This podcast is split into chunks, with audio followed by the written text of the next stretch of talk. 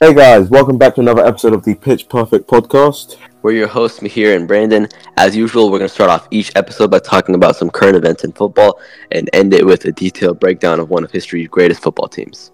Um, we're going to be breaking down a new team each episode, so feel free to reach out to us on our social medias and submit any requests for possible teams you want us to talk about. Okay, so the biggest news in football this week Declan Rice to Arsenal, man. What do you think? I think it's definitely a really good transfer for them. He's something that they've really been needing, and they were really close to winning the title over Man City last season before they bottled it at the very end. So I think with Declan Rice, they have a much better chance of taking the title from City this season. Yeah, and I think that it's a position in which, on the eye, it doesn't look like they really need an upgrade because you know Partey is one of the best DMs in the league.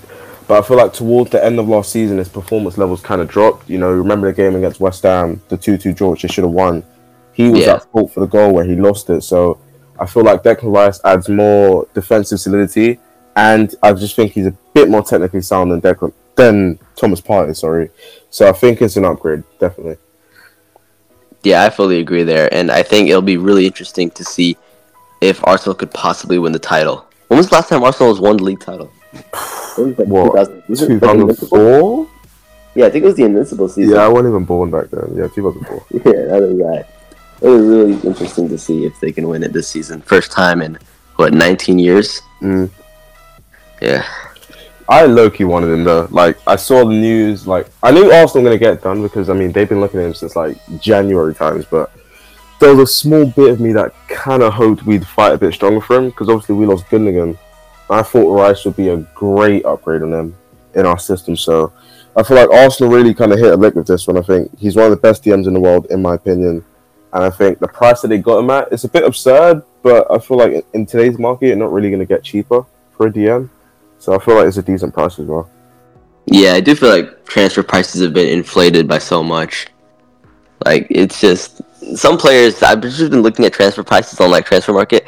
Some players are just so overpriced, but then like you look at like compared to the other players on that list, it actually seems reasonable. But then compared to like transfer from the past decade, they're just so overpriced. Like think about it. Declan Rice went for almost as much as Ronaldo did like 12 years ago, 13 years ago. That's like crazy to think about. Declan Rice worth as much as Ronaldo. Like inflation has just spiked so much this past decade. He's Loki, bro. yeah, well, definitely right now he is. I mean, I feel like even though you know Arsenal was close this season, I just I don't know. Every season, you know, you think some team is gonna manage to dethrone City if they get lucky, and then every season, like this season, we, we most people thought Arsenal was gonna win it towards the end, and then uh, at the very City always finds a way to get it done, right? So I'm not, even though they got Declan Rice, significantly better team now, I'm not gonna pick Arsenal for the top. I'm gonna I'm gonna keep my money on Man City. I, just, I feel like it's it's gonna be the safest bet for the next at least five or so years. And in other big transfer news, Arda Güler getting sold to Real Madrid, and I think I was watching a, a lot of of him last season. You know, I have a Turkish friend who's been you know talking about how good he is for like over a year, and I've been watching a lot of Arda last season. He is one of the most talented teenage players I have ever watched. Really? Like I think he genuinely has the ability to become one of the best teenage players ever. I mean, I wouldn't go that far. I mean, he's great. Like, don't get me wrong. He he's definitely great, but ever? I mean, I, I mean, I value physicality quite a lot. I mean, physically is kind of underdeveloped, so I don't know about saying ever, but definitely in today's market, I mean, he fits that kind of mezzala role that every team uses right now in like a free box free. He fits that to a T, so he, I can see the value, but ever? I, mean, even if he's that. not like that physically strong, like he has the ability to deal with defensive physicality. Like guys like Maradona were amazing as teenagers, even though they weren't like very physically like they weren't very bulky. But like you still, as long as he's able to deal with defensive physicality, I don't think it's an issue. So I, I don't, I'm not, I'm not saying he's gonna be as good as Maradona. I'm not saying he's gonna be as good as like Pele, R9, um, guys like that. But I think he can definitely become one of the best players in the world in a few years, especially now that he's at Madrid. If he gets the opportunities that he needs, if he gets the playing time, if he gets enough starts in the role that he should be playing, then I think he can definitely develop into one of the best players in the league and in the world. Yeah, the starts thing is interesting because, like, I mean, even before this transfer, you know, Real were they had what, Valverde, Kroos, Tchouaméni, Camavinga, and Bellingham all fighting for midfield spots, and I don't know, I don't really see Arda Güler as like a right winger. I don't think he's got the pace and power. As reductive as it sounds, in today's game, I don't think he's got that pace to kind of cut it as a winger. So I don't really see how he kind of fits this season. Maybe. So I don't know about him getting starts. What do you think?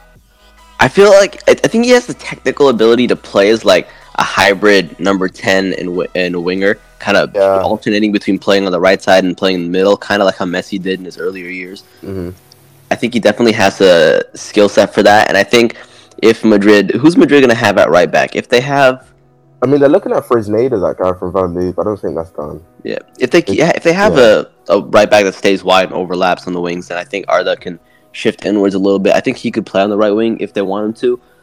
Um, I think he could definitely play as a number ten if they shift up, if they switch around their formation. But I think with the amount of midfielders they have, they're not going to do that. I think Yeah. a more interesting question with Madrid's future lineup next season is what are they going to do with Mbappe? He's not coming, man. like Real Madrid fans, There's no so way. obsessed. He's not coming. It's gonna be This the is same the thing last year. ever gone. He's Like I think coming. he's gonna come this season. It's gonna happen this summer. It's gonna happen soon. Oh, swear to God, it's not happening. No way. Look, I mean, no have you way. seen all the news? It's gonna happen. It's gonna happen. man. Nah, I mean, I think if he goes there though, I think it's a perfect fit because yeah, he, he, people say like yeah, he plays on the left, Vinicius plays on the left, but people forget Benzema has that same kind of left-sided bias, and it worked perfectly with Vinicius. So I feel like that rotation, in my eyes at least, I think is a perfect fit. Like Mbappe, The kind of, difference is Benzema slightly drifts to the left, but he still mainly plays centrally. Like if you look at like his heat maps and stuff, it's nowhere near. For example, Mbappe for France, right? If you look at the way he plays like as an actual winger for France, it's very different than what Benz does. Like what Benz does is similar to what Johan Cruyff did, just drifting to the left every once in a while, kind of playing in that like a little ahead of the left half space. Yeah, but it's not like Mbappe who plays like an actual left winger.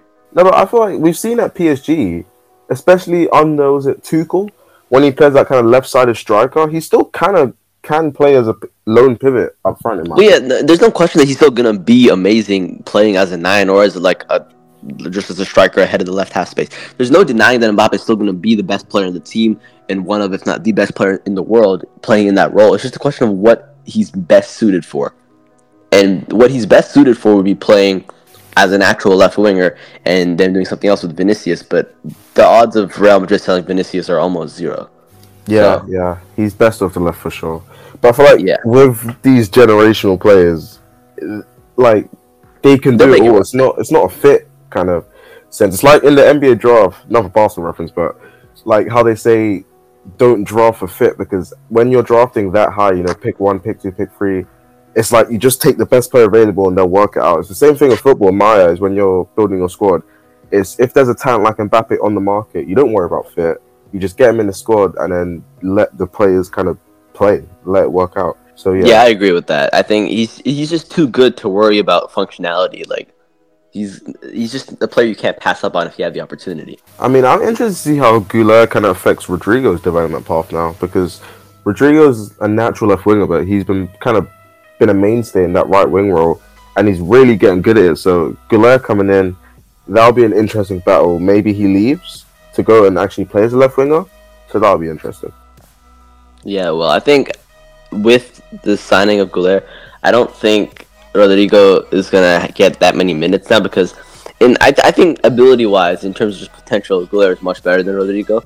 Even though I think Rodrygo is very good, so I think yeah, I, I think he's gonna show it in practice too. So I don't have high hopes for Rodrygo's future at Madrid. But I think if he leaves, then he can definitely become one of the best players in the world as well. But I think with the team that Madrid has now, Rodrygo doesn't have a future there. That's interesting. I'm trying to see where he goes. Um. Okay. Next topic. Pep Guardiola.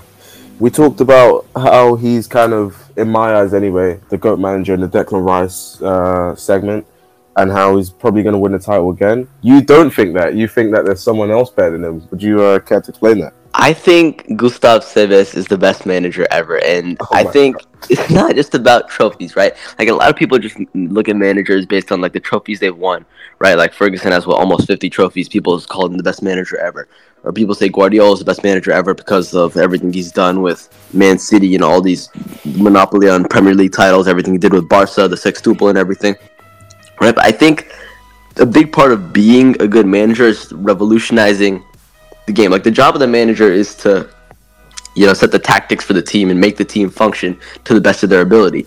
So I think you know players that I mean managers that have influenced the history and the evolution of tactics in football should get priority for like the greatest managers ever.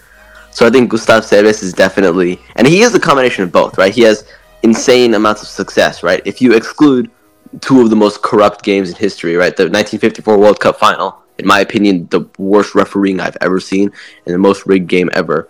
And then a game against the Soviet Union, which was obviously fixed. If you exclude those two games, Gusztáv Sebes' Hungarian team went undefeated for 53 consecutive matches. And even if you want to include the games where they were clearly robbed, 53 games, just two losses. Yeah, but That your argument. unprecedented Oh, no, it's wrong, man. You said revolutionary. You can't hold that against Pep. Obviously, Sebes is going to be more revolutionary than Pep because he played in the earlier time when football wasn't that developed. But then the fact that you said that you know Sebes went undefeated with a Hungarian team. It's international football. You don't think if Pep goes to Spain, he's not going on like a sixty-game unbeaten run himself? The Is he gonna do it across international tournaments? Is he gonna like this is the difference? Not losing a single game, right? And in the modern era, first of all, international friendlies aren't taken as seriously. Like even within some top nations, like you can see a lot of games where they won't even send their best players or their like best eleven to international games.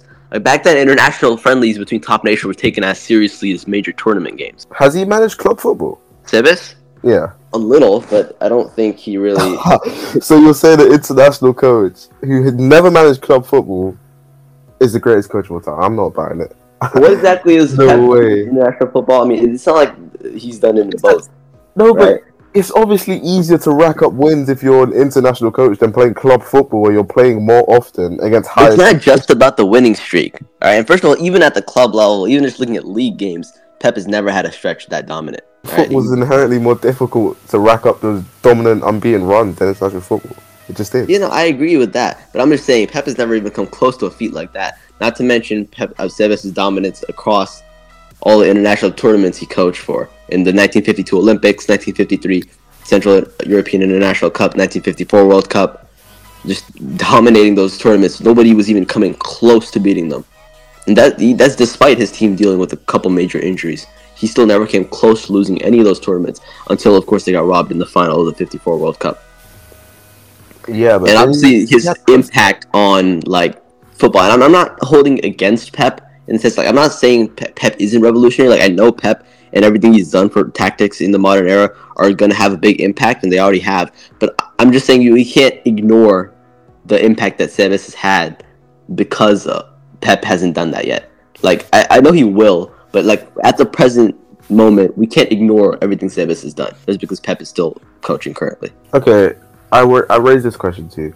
How much of Sebes' success was due to having arguably the most talented international team of that period? that team was even more talented in let me see Sebes started coaching the team in 1949 all right that team was just as good and had just as many talented players before but never came even close to achieving the success whether it's in tournaments or in international friendlies before Sebes they never came even close to as good Say so that. he revolutionized the then- no, no, of the team That's wrong though, because it says here army conscription had now enabled him to recruit Kocsis, Czibor, and Budai. So it wasn't technically the same team. He got that was a club he recruited them to a club team that he wasn't even coaching.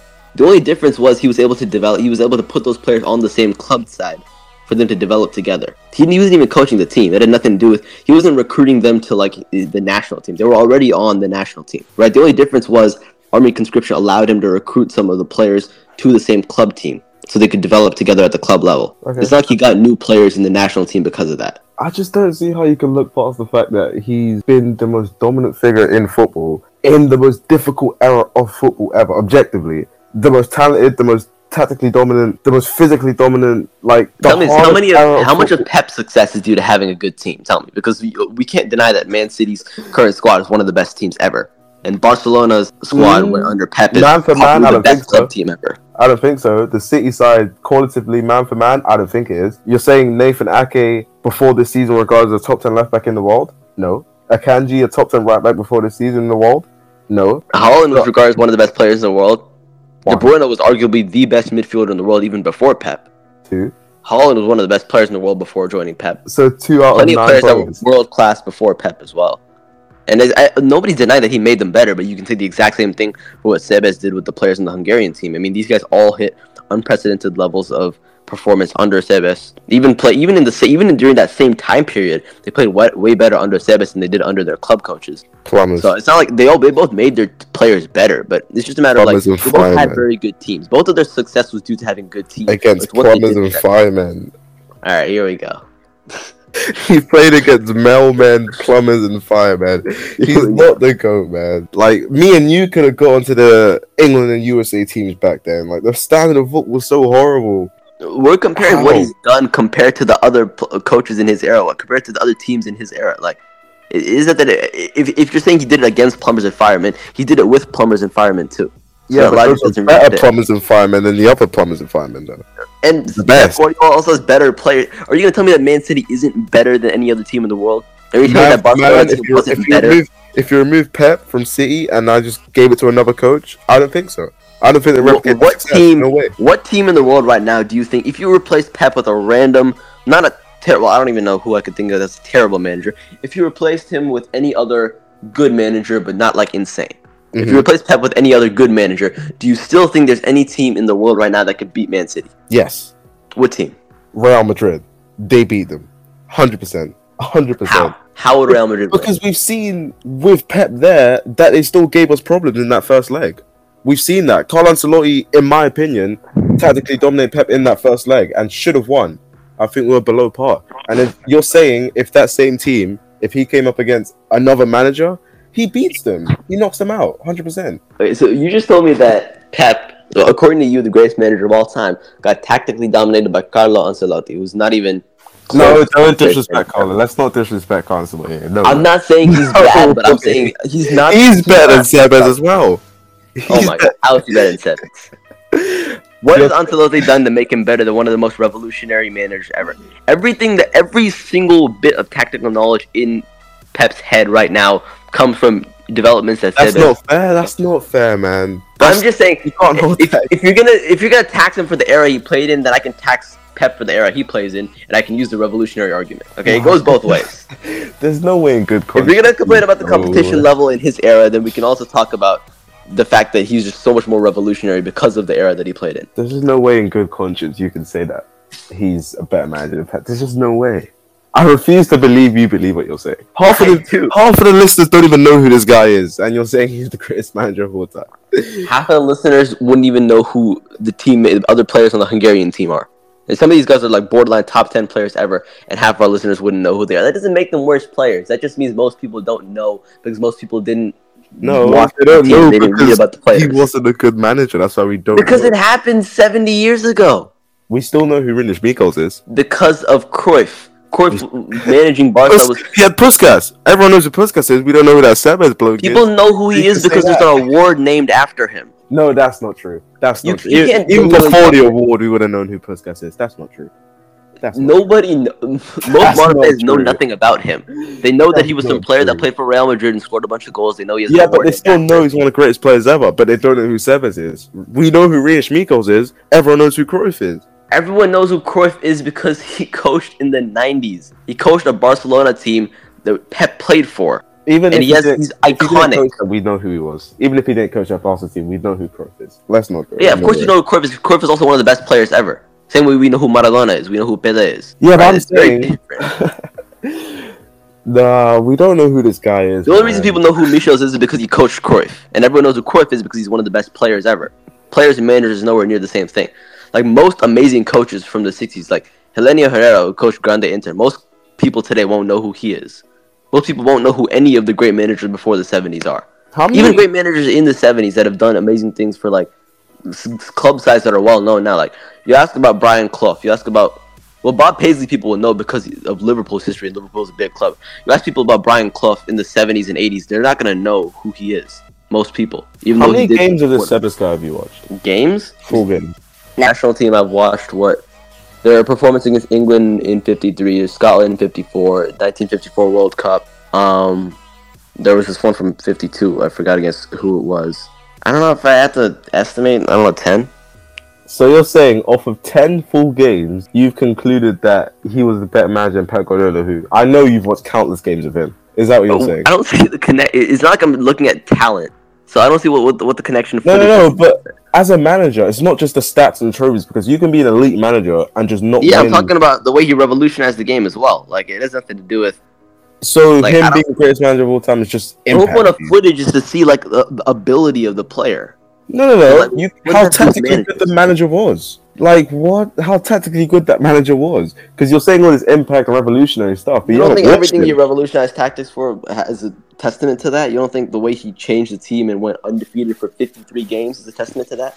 Hey, you still haven't told me anything about how how do his teams play? What do you mean? You talking about Sebes' teams, the Hungarian team? Yeah, yeah.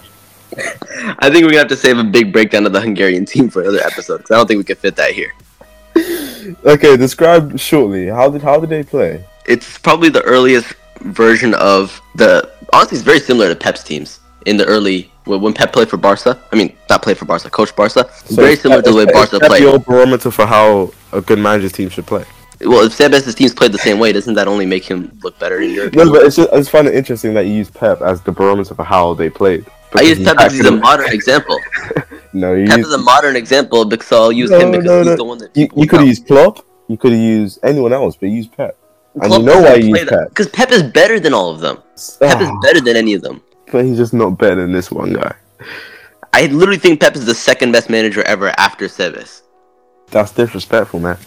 How is number two disrespectful? It's like saying, is it disrespectful to put Messi number two after Pele? Or Pele number two after Messi? Is it disrespectful? Even That's a think one is better. conversation for another day, but I think so. Yeah, I think, Disrespectful to put Pele number uh, Messi number two. I think Pele's quite, quite, quite far from Messi. Oh, I'm gonna get clipped, but it's what it is. Yeah, I Wait, wait, wait, wait. quite far ahead or quite far behind? quite far ahead. Pele is very, very clear. Okay, okay. Then there I agree with you actually. Yeah. I know what it is. Yeah, That's another conversation, but yeah. Yeah. No, I mean, I okay, fine. I, I think that was the see. Cause I actually think it's a bit disrespectful to put Billy number two. So I, I, it wasn't a great example. I was hoping you would disagree, so I use that example. I'm familiar with your game, man. I know exactly what you wanted me to say. Man, exactly. all right. Let me let me think of a better example. Huh? Who do you think is the greatest goalkeeper of all time? In my eyes, probably it's between. I like Levi Yashin. I watched him play, and he was so far ahead of his time. But Manuel Neuer's come. I'd go with Levi Yashin. Levi Yashin for me. All right. So okay, see, this is again. You agree with me. It's, so- it's hard for me to use these examples when you agree with me. I can't use these examples, man. Making it impossible. like, everything else you agree with me on. Damn. It is. It's just disrespectful to put Pep number two in my eyes. Like you just can't. like I get where you're coming from with how modern football is just a lot harder tactically at least, and I get that you're saying the revolutionary argument isn't fair, but I don't think you can. Well, for one, I don't think you can just um, throw aside his winning streak because it's international football. Because even in international football, nobody else has done that. So like nobody else has come even close to that. Like the longest winning streak I can think of, or undefeated streak I can think of in international football is like thirty something games by the Roberto Mancini in Italy, and if we're looking at the longest winning streak that actually spans multiple tournaments, I can't think of anyone that's gotten over. Well, I, think, I guess Scaloni in Argentina. They got I what would thirty. say that's due to the subpar competition he faced, and just how much better football's gotten. That no one's ever going to get close to that. Well, that kind of the whole concept of football evolution applies to the entire era. So if you're gonna say like subpar competition, like compared to his team, there were other teams there that were like at least at a similar level for a part of the time there. Like for example, was England, 1953. No, very few people thought Hungary was gonna beat them. Like, Yeah, now, yeah, know now that, we've seen Hungary. Yeah, like, I now know we know about that team, right? Yeah. We know Hungary was a better team, but back then, very few people thought Hungary was gonna win a- at Wembley as well. And Hungary won six to three, handed in their first loss at Wembley in history and that was because they attacked. it wasn't because the team was much better on paper, right? Because on paper, looking at just the players, the team wasn't even that far apart. But it was the tactics. Like first of all, well, mainly because England wasn't very tactically advanced at all, and Sebes changed everything. Like he, his revolution, he just absolutely destroyed them. It was a, the only whole reason Hungary won that game was because of tactics, because they used the switching the forward lines to confuse the English defense and open up so much space. Didn't they? Didn't they use the false nine as well? I'm so sure. Yeah, he was one of the first coaches to use a false nine. So I'm just saying these developments are the whole reason that football is more advanced today. Like you can't say football is more advanced today and use it to, to discredit Sebes when Sebes is the reason football is more advanced today. One of the Uh, very key reasons. I just yeah. don't think it's fair to penalize him for that. Yeah, I kind of see why you think he's number one, but I just, I just can't I get. he has the combination of- man. tactical tactical innovation. He's got tactical innovation. He's got trophies in, in success. Probably the most successful international manager ever, right? And he's got tactical innovation. He's got major influence on football history, and of course, he's built one of the best teams, probably the best team of all time, if not second, well, the best international team of all time, in my opinion. So I think, I think again, I'm not saying I don't understand the case for Pep to be number one. Like I, I get it perfectly. Uh, I get Jimmy Hogan as well. Those are the three players. I mean, three managers that I think have a case for the number one spot. But I just don't think that you can like say that it's disrespectful to put Pep two. Like I, I don't think it, it's the gap is that big. Right? I think they're all very close. They all have a great shot for the number one spot. I just don't think you can say that there's a big gap between any of them. It's just hard for me to rank these pre-war just for me, It just wasn't pre pre-war. It was the fifties. even just pre-back pass football for me is just so hard to rank because again, we haven't seen enough. For me, a manager like what makes a manager great in my eyes is just I don't care about how many trophies you won. It's just on pitch performance. Tactically, how good are you? And I just don't get how anyone can be tactically better than Pep. I just don't see it. I Well, it's an era thing. You got to compare them to their era standards, and according like uh, compared to their era, Pep was obviously ahead of his uh, ahead of every other manager in this era tactically. But the same thing goes for Sebes as well. yeah, I kind of see your point. I see why you have one. I just, I just I can't Like I. I get the whole concept of footage. That, you know, there's only around ten games or so of, of coaching. So I get the whole thing about like if you can't watch that much, it's harder to rank, right? But I don't think you can use that because like I think if, if you're gonna say that it's harder to rank them without watching, then you'd have to leave them off the list completely, and you'd have to say like, oh, I'm gonna start from the 70s, or I'm gonna start 90, or you have to pick a starting point and then say between this period. But I can't. I don't think you can just say one is better simply because you don't have enough footage in your opinion of the other. I don't think you can make that claim. Cause same way you can't say you, you don't think I can say Sebes is better. You can't say Sebes is worse either. Yeah, yeah, I hear that. All right, so yeah, I think either one of the case. I just I think Sebes is better personally. I've got Pep two, Jimmy Hogan number three. I think you can interchange any of those, but those are those three and Helenio Herrera at four are like the tier one of managers. I don't think anyone else is on their level. I'd give my rankings, but I'm probably gonna get absolutely cooked. Yeah, we can do another episode about best managers ever another day. yeah. And for what you said about how Sebes' team played, we will definitely get a much longer, detailed breakdown of that Hungarian team. And speaking of historic teams, this week's team that covering is the Galacticos. Yeah, uh, a very interesting team because of their kind of lack of success in terms of the squad that they had. They didn't really achieve much as we thought they would. Um, it started off quite well because you know in 0203 they had won the league title and uh, they'd won it for the last two seasons, won the Champions League as well. Zidane scoring in that final. But then 0304 and onwards they kind of faltered a bit after the David Beckham signing and they didn't really win anything past that point. I think a big part of like their drop off was uh, losing Makélélé, which like when they lost Redondo, they signed Makélélé, which you know Mhm. kept that defensive presence in the midfield. But after losing that, Zidane had a lot more defensive responsibilities, and he was a terrible defender, which you know kind of hampered him on both ends with that responsibility. So I think that was a big part of why they dropped off after losing Makélélé. Yeah, definitely. And I think that, you know, having Zidane play as a number six in Europe was never going to work. And despite all the talent they had, it kind of led to their downfall. Another reason why they didn't achieve that much was the firing of Del Bosque, who won them their last two Champions Leagues, won them the last two uh, La Liga titles. And, you know, he had troubles with some of the players, you know, Hierro, Morientes, McManaman, who were kind of the main four players of Real Madrid at that time. And him being sacked led to Carlos Queiroz being hired, who was a United assistant, and he clearly wasn't ready for the job. And that led to them tactically being quite inept, and the star power couldn't really make up for anymore. Yeah, it just shows that, you know, just a bunch of good players all on the same team doesn't automatically guarantee success. It doesn't automatically guarantee having a great team. Like the team needs to work together, they need to be one functional unit, and that's not what the team was. Like they had some of the best talent we've ever seen. They had some of the most amazing names on the team. They had Figo, they had Zidane, R9, Ramos, young Ramos was actually really good even in his younger years. You know, they signed him in 2005 right after he won uh, La Liga Breakthrough Player of the Year with Sevilla.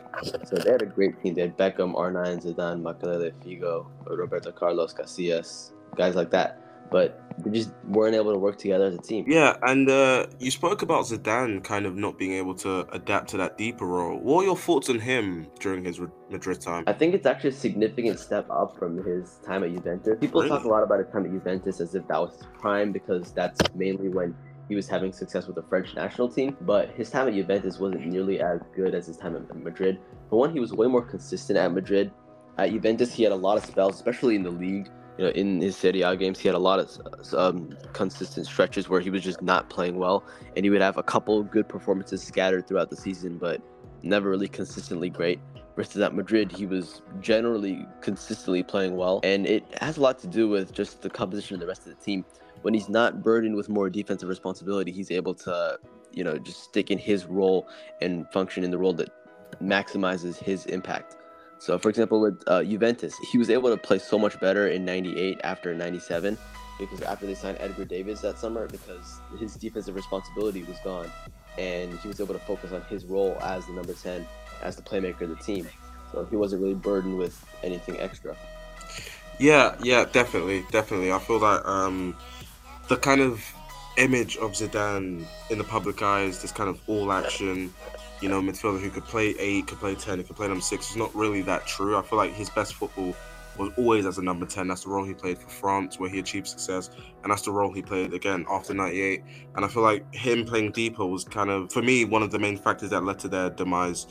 I think that that Madrid team, while they didn't really achieve much in terms of on pitch success, they were very, very influential in terms of what they did for the off field for football particularly how they went on tour to Asia. I feel like, you know, now it's kind of normal for the big teams to go to, you know, Asia, they go to America. But, you know, back then that was kind of rare. Teams would usually have their preseasons in their domestic countries and, you know, go to like the woods or, you know, go to like a, a beach. It wasn't very developed, but I feel like them kind of going to Asia, playing friendlies against the teams over there, it kind of you know led to other teams making that decision as well. So while they didn't achieve much from the field, I feel like they were very very influential off the field. Yeah, it's actually very similar to what Santos did in the '60s, although it's obviously for a different reason. Santos was mainly touring Europe to make a name for themselves and to make a lot of money because they didn't get paid that much uh, playing in Brazil. And that's a lot of the reason why they skipped out on the Copa Libertadores. But it's very similar to what they were doing touring Europe and playing against the best European teams in the preseason and sometimes during the actual season you know, it was very similar. You know, they had a huge impact off the pitch because of the publicity that they got, and obviously the players, the relationships that they built on those tours. So it's very similar. And I want to think, I want to talk about the amount of money that this Madrid team spent on these yeah, transfers. crazy. Just in the, just the first six years under Perez. Look at this. I, I got a whole list here. Figo, 60 million. Makélélé, 14 million. Zidane, 74 million. R9, 45 million. Uh, Beckham, 37.5 million. Uh, Owen, 9 million. Robinho, 24 million. Ramos, 27 million. And then even before, like they never spent nearly as much, even on good players before. Like Hierro, they signed for one million. Uh, Roberto Carlos, they signed for like three and a half million. Morientes, six million. Uh, Salgado, 11 million. That was their most expensive one. And then they broke that. They broke the record that they set with Salgado seven times under Perez in Yeah. the first six years alone. Yeah, that's funny because you know, you know, as far as I know, transfer fees were never that high during that period. Like seventy-five million. That's like, obviously, maybe today you wouldn't really get that a very talented player, but you know, the last five years, if you spent seventy-five million, you're getting a top top player, and for them to be spending that much in the two thousands, yeah, that was kind of kind of insane, and it kind of led to the inflation in transfer market in general, and you know, maybe the Ronaldo signing was more of the kind of mark point for transfer inflation, but they definitely contributed to that as well. Oh yeah, definitely. And I mean, prices are so much. How do you much do you think? Uh, let me let me it flat. So all in all, they spent about 290 million on those players. And today, see, today that would get you maybe two world class players. Like for the price of Mbappe and Haaland combined would be way more than that. But 100%, 290 million back then, today that's like over one billion on all these players. It is a massive spending in the transfer window. Like, I don't think any team in history until the modern era has spent that much money in like a span of just a couple years. Yeah, and the reason they were able to afford all that is because they sold the club's training ground for 480 million. So you know this 290 million was really nothing compared to what they made from the training ground, and they cleared all of Madrid's debt as well. So they were really able to spend a lot more than any other club during that era would be able to. Yeah, yeah. And another thing is, while they didn't really achieve much on the field, the money that they made from this period was absolutely like insane. Like Perez definitely, definitely, definitely. I feel like he came off the better of it rather than the players because the profit that this generated for Real Madrid, despite not winning, was crazy. Yeah, definitely agree with that. And that will be all for today, guys. Thanks for tuning in. Once again, feel free to reach out to either of us on social media with requests of teams for us to break down or topics for us to discuss. And we'll see you in the next episode.